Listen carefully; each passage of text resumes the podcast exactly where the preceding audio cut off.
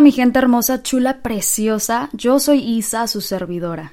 En este podcast van a encontrar lo que callamos los millennials, temas variados que inspiren un cambio positivo en las personas y que por ende mejoremos como sociedad. Espero que el episodio de hoy les sume algo bueno a su vida.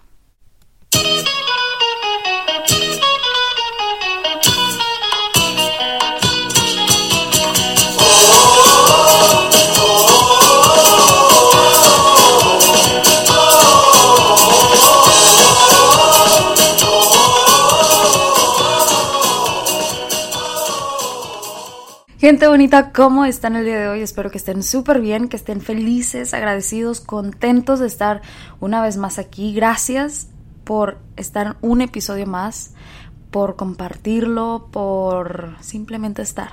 En verdad, muchas gracias.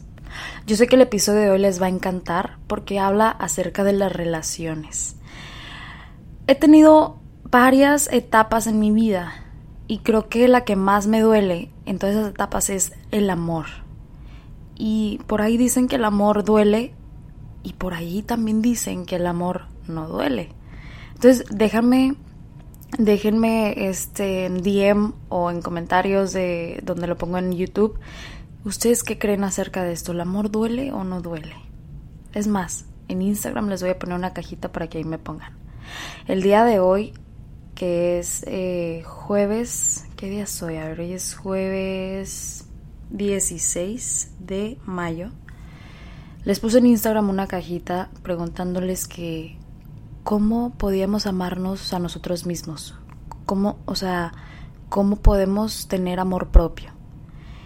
Y Licia Redondo me dijo, lo mejor es amarte a ti mismo, porque al final del día lo único que importa es cómo tú te veas. Esa es muy, muy buena respuesta. Adri .mm01 me dijo empezado empezando a ser nuestra principal prioridad. A veces como que me lo escriben medio raro, pero pues ahí trato de entenderles. Y Jos O'Farrill me dice, el amor propio es valorarte y amarte a ti mismo. Y justamente hoy, en este episodio, vamos a hablar acerca de lo que es el amor propio, ¿ok? Porque muchos lo confundimos. Entonces, me he puesto a leer libros, me he puesto a leer artículos, a escuchar TED Talks, a escuchar pues videos acerca de relaciones, del amor. Y en todo eso me encontré un artículo buenísimo acerca de, de lo que es el amor propio, de, de, la dependencia emocional. Y ojalá y te funcione, ojalá, bueno, ojalá y te sirva, te ayude este, esta información que voy a compartir contigo en este episodio de hoy. Ay, discúlpenme si hablo medio raro, es que estaba comiendo nieve y ya saben que la nieve es como que muy como que espesa. Bueno, aquí eso eso ni al caso. Vamos a continuar con el tema de hoy que es te quiero pero no te necesito. Hay muchas personas, me incluyo, que somos esas personas que nos encantan las canciones que dicen frases como mi vida eres tú, sin ti no soy nada, o me muero si no estás, blame, rake, sin bandera y todas esas todos esos artistas. Pero nosotros nos derretimos cada vez que, que, nuestra pareja nos dice eres todo para mí o no podré vivir sin ti. Y es muy probable que formes parte de esas personas que hacen de su relación el centro de su vida, olvidándose incluso de su propia vida. A mí me pasó y creo que esa es la lección que me ha dejado el la ruptura con, con mi exnovio. El realiz, ¿cómo se dice en español? Realize. El comprender que mi vida también existe. O sea, no nada más. O sea, que tengo más cosas que hacer en la vida que la relación. Como yo estaba priorizando mucho mi relación y a veces eso no es bueno. Eh, no sé si te ha pasado a ti. Si te ha pasado, ojalá que te des cuenta pronto porque si no vas a sufrir mucho.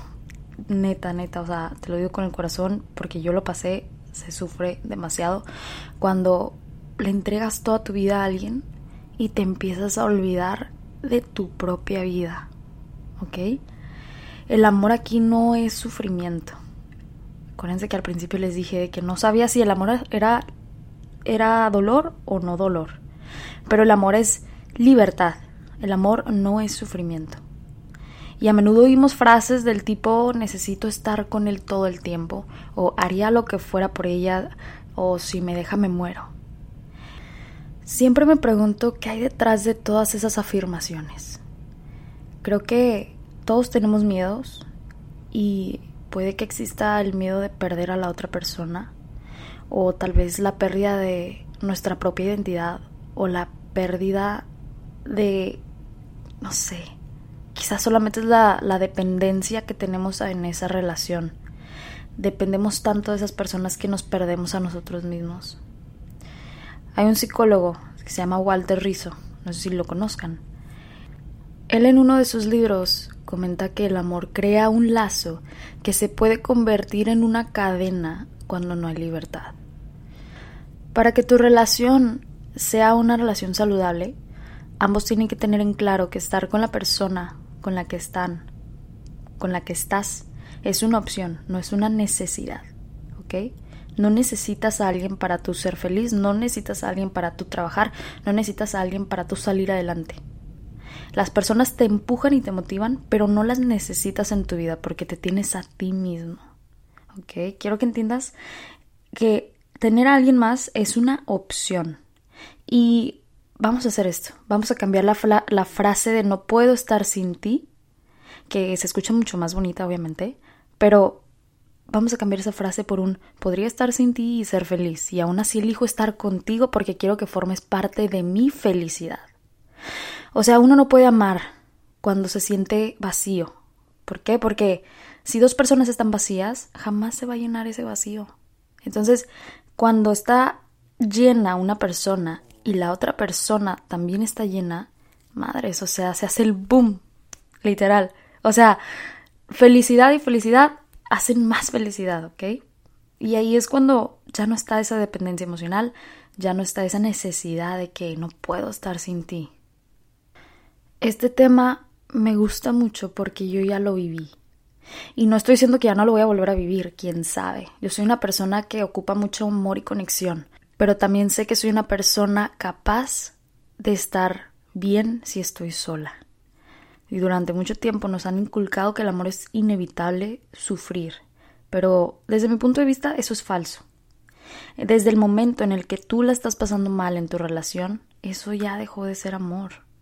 Al menos para los que entendemos que el amor es sinónimo de bienestar, de plenitud, de entrega incondicional, de respeto, de apoyo y sobre todo de libertad.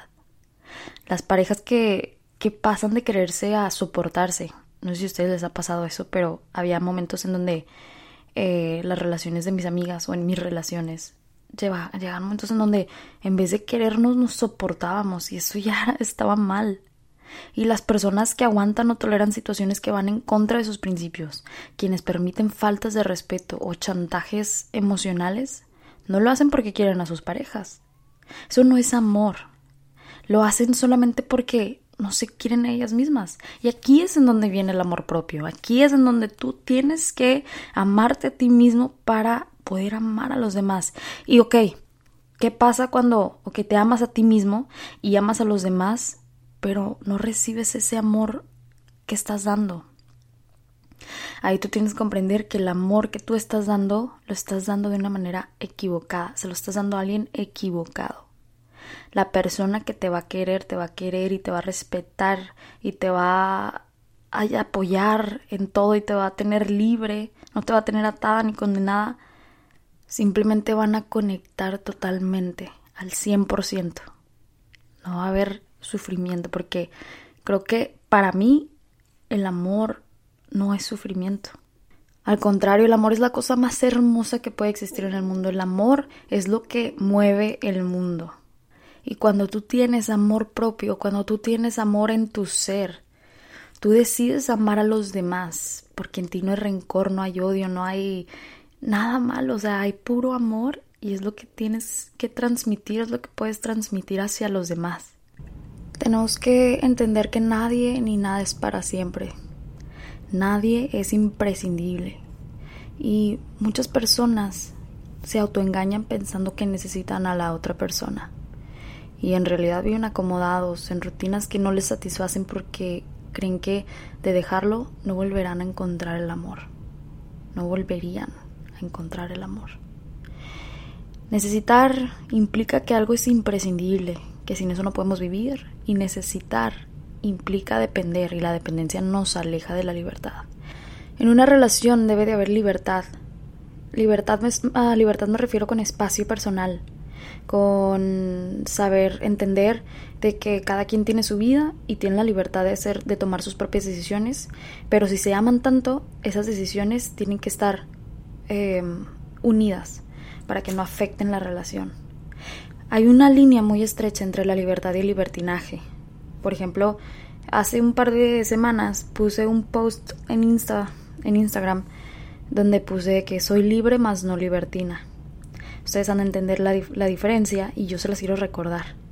Libre es que, un, es que, vaya, pues yo me amo, yo comparto lo que yo tengo y si te gusta, cool, si no, pues I'm sorry, bye bye, next. Como dice la canción de Ariana Grande, bueno, no me acuerdo, thank you next, algo así. Anyways, eh, soy libre más no libertina. No me refiero a, a la libertad en pareja de, ok, tú tienes tú y yo somos pareja, pero aparte vamos a hablar con otras personas y aparte vamos a salir con otras personas y no, ese tipo de libertad no. Me refiero a ser libre en relación. Hay muchos ejemplos que ilustran la idea de que nos guste o no, nadie es imprescindible y las personas se separan e inician nuevas relaciones. Algunas personas sufren la pérdida de un ser querido y, y siguen adelante. Incluso nosotros mismos algún día no estaremos aquí y la vida continuará. No podemos aferrarnos a algo que sabemos que no es para siempre. Tenemos que tener presente la idea de que nada es para siempre y saber renunciar a lo que no nos conviene. Renunciar a lo que no nos conviene. Eso nos ayuda a valorar más a las personas que forman parte de nuestra vida y a mantener relaciones más saludables basadas en la elección de lo que queremos y no en el conformismo basado en la falta de opciones. Acuérdate que la pareja es una parte. La pareja no es un todo. A menudo la gente, la gente, digo a menudo la gente, cuando, bueno, yo también me incluyo, a menudo caemos en la trampa de, de entender la relación de pareja como un todo. Creemos que esa persona es lo que le da sentido a nuestra vida. Y aunque suene muy romántico, eh, es uno de los peores errores que podemos cometer. No podemos dejar que las personas o no podemos dejar que nuestra vida dependa, nuestra felicidad dependa de la otra persona. No podemos dejar nuestra vida en las manos de otra persona, porque cada quien tiene su vida. Y yo sé que hay personas que te pueden cambiar el mood en un segundo, porque a mí me ha pasado. Y por eso te digo que no puedes dejar en manos de otra persona, aunque la ames, tu vida, tu felicidad. Porque si esa persona y aquí, y aquí está más fue, aquí está más feo. Cuando tu pareja o esa persona no sabe ni qué quiere con su vida, aunque duela, no va a saber qué va a hacer con tu vida, ¿ok? Entonces, si no sabe qué hacer con su vida, mucho menos va a saber qué va a hacer con la tuya, ni qué va a pasar con su relación. Por eso, tú tienes que tener el control de tu vida y de tus emociones.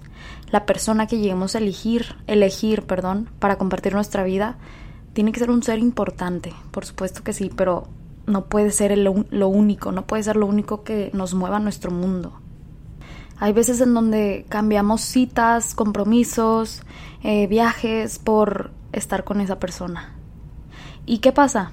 Terminan peleados o esa persona no lo apreció de como tú pensaste que lo iba a apreciar. Entonces te decepcionas y te desilusionas y bla, bla, bla, bla, bla, un círculo vicioso y eso está súper mal. Si vas a hacer algo, hazlo de corazón, pero siempre, siempre, siempre conecta el corazón con el cerebro. De hecho, eso es algo que me dijo mi exnovio. Eh, dice que una vez una señora en su trabajo le dijo, cuando te vayas a enamorar, cuando empieces una relación, enamórate con el cerebro y no con el corazón. Eso obviamente es imposible, el corazón siempre sale involucrado, pero cuando tú, yo lo agarré, yo lo tomé de esta manera. Si tú te enamoras de una persona por lo chingón que, disculpen mi francés, por lo chingón que es esa persona, porque el chavo o la chava tiene metas bien padres y no nada más te enamoras por las cosas lindas que te dice, por las cosas bonitas que te dice en el oído, Ay, mi papá tanto que me decía de que no te dejes endulzar los oídos y ahí vas, ahí vas y te dejas emocionar por las palabras bonitas, ¿no? Bueno, eh, cuando tú te enamoras de la persona por lo fregón que es esa persona, por su pasión por lo que hace, por su, por su amor propio, ¿qué haces soltero? Cásate, pídele el anillo, que ya te dé el anillo también. en serio, o sea, cuando busques otro amor, ama cuando estés listo y no cuando estés solo. Y cuando busques ese amor o cuando te llegue ese amor, asegúrate de que, de que estés enamorado no solamente por las palabras bonitas, porque esas no las pueden decir todos, hasta yo, yo te puedo decir que, ay, qué bonito. Pero no, o sea, enamórate de su pasión por la vida y de que quiera, de que él esté completamente bien de que sepa lo que quiera, de que sea un fregón en lo que hace, o si todavía no tiene carrera, bueno, pues, pero que algo, que algo que le motive, o sea, que tenga una motivación, planes a futuro, que sea alguien respetuoso, amable, que no sea una persona, bueno, nadie quiere una persona, pues, que no sepa qué quiere con su vida, ¿no? Entonces, no te enamores de las palabras bonitas, acuérdate, conecta el cerebro y el corazón, porque si no vas a salir perdiendo. Creo que ese es el mejor consejo que les puedo dar en este episodio, que, que se enamoren de alguien por lo chingón que sea y no por las palabras bonitas. Me exalté toda, ¿no? Como que ya bajé el tono de voz, pero es que sí, me prendió, me prendió este, este pedacito. Nuestra autonomía emocional y nuestros objetivos en la vida son partes que no podemos dejar de lado, obviamente, y uno no puede dejar de ser quien es, no podemos perder nuestra gracia, nuestra esencia, nuestra identidad para satisfacer a nuestra pareja. Qué feo sería eso. O sea, qué feo, qué feo sería tener que cambiar cómo te vistes, tener que cambiar tus amigos, tener que cambiar tu nombre en redes sociales, tener que cambiar tu identidad, pues, o sea, en general, tu persona, por satisfacer a tu pareja. Eso no es amor. Eso no es ni amor al prójimo ni amor propio. Si es así, estamos alimentando un amor enfermizo y he ahí, por ende, la relación tóxica basada en miedos, en obsesiones y no te olvides de querer, de que querer no es necesitar. Querer es amar en libertad, querer es poder elegir y querer a alguien es elegir a esa persona todos los días sin depender de ella. Espero que este episodio te haya llenado tantito de esperanza de que hay alguien perfecto para ti. Bueno, todos no somos perfectos, pero hay alguien que puede complementarse bien en tu vida. Hay alguien por quien no vas a estar sufriendo porque te, no te mandó un mensaje de buenos días o de buenas noches o no te habló en todo el día y, y el día siguiente te habla súper de que casual. Hay alguien ya destinado para ti y por mientras trabaja en el amor propio. Cuando estés lista entonces ya puedes dejar que te encuentren o tú buscar a esa persona. Pero por lo tanto, aprende a amarte a ti mismo para poder amar al prójimo. Esto fue todo por el episodio de hoy, espero que les haya gustado mucho, a mí me encantó hablar de este tema. Si quieren que hable más acerca del amor, de relaciones, yo con mucho gusto, a base de mi experiencia, les mando un saludo a mis exnovios si es que están escuchando esto. no se crean. No, pero espero que estén súper felices, la verdad. Eh, true fact de mis relaciones. He tenido dos relaciones, tres relaciones en mi vida. Dos de distancia y una en mi misma ciudad. Y la de la misma ciudad duró menos que las de distancia. Hoy no más. Anyways, les mando un abrazo tan enorme como ustedes. Que sigan disfrutando de este día, sea donde sea que me estén escuchando. Eh, nos vemos en el próximo episodio. Los quiero mucho, ya saben. Y les mando un beso muy, muy grande y otro abrazo tan enorme con ustedes. Bye.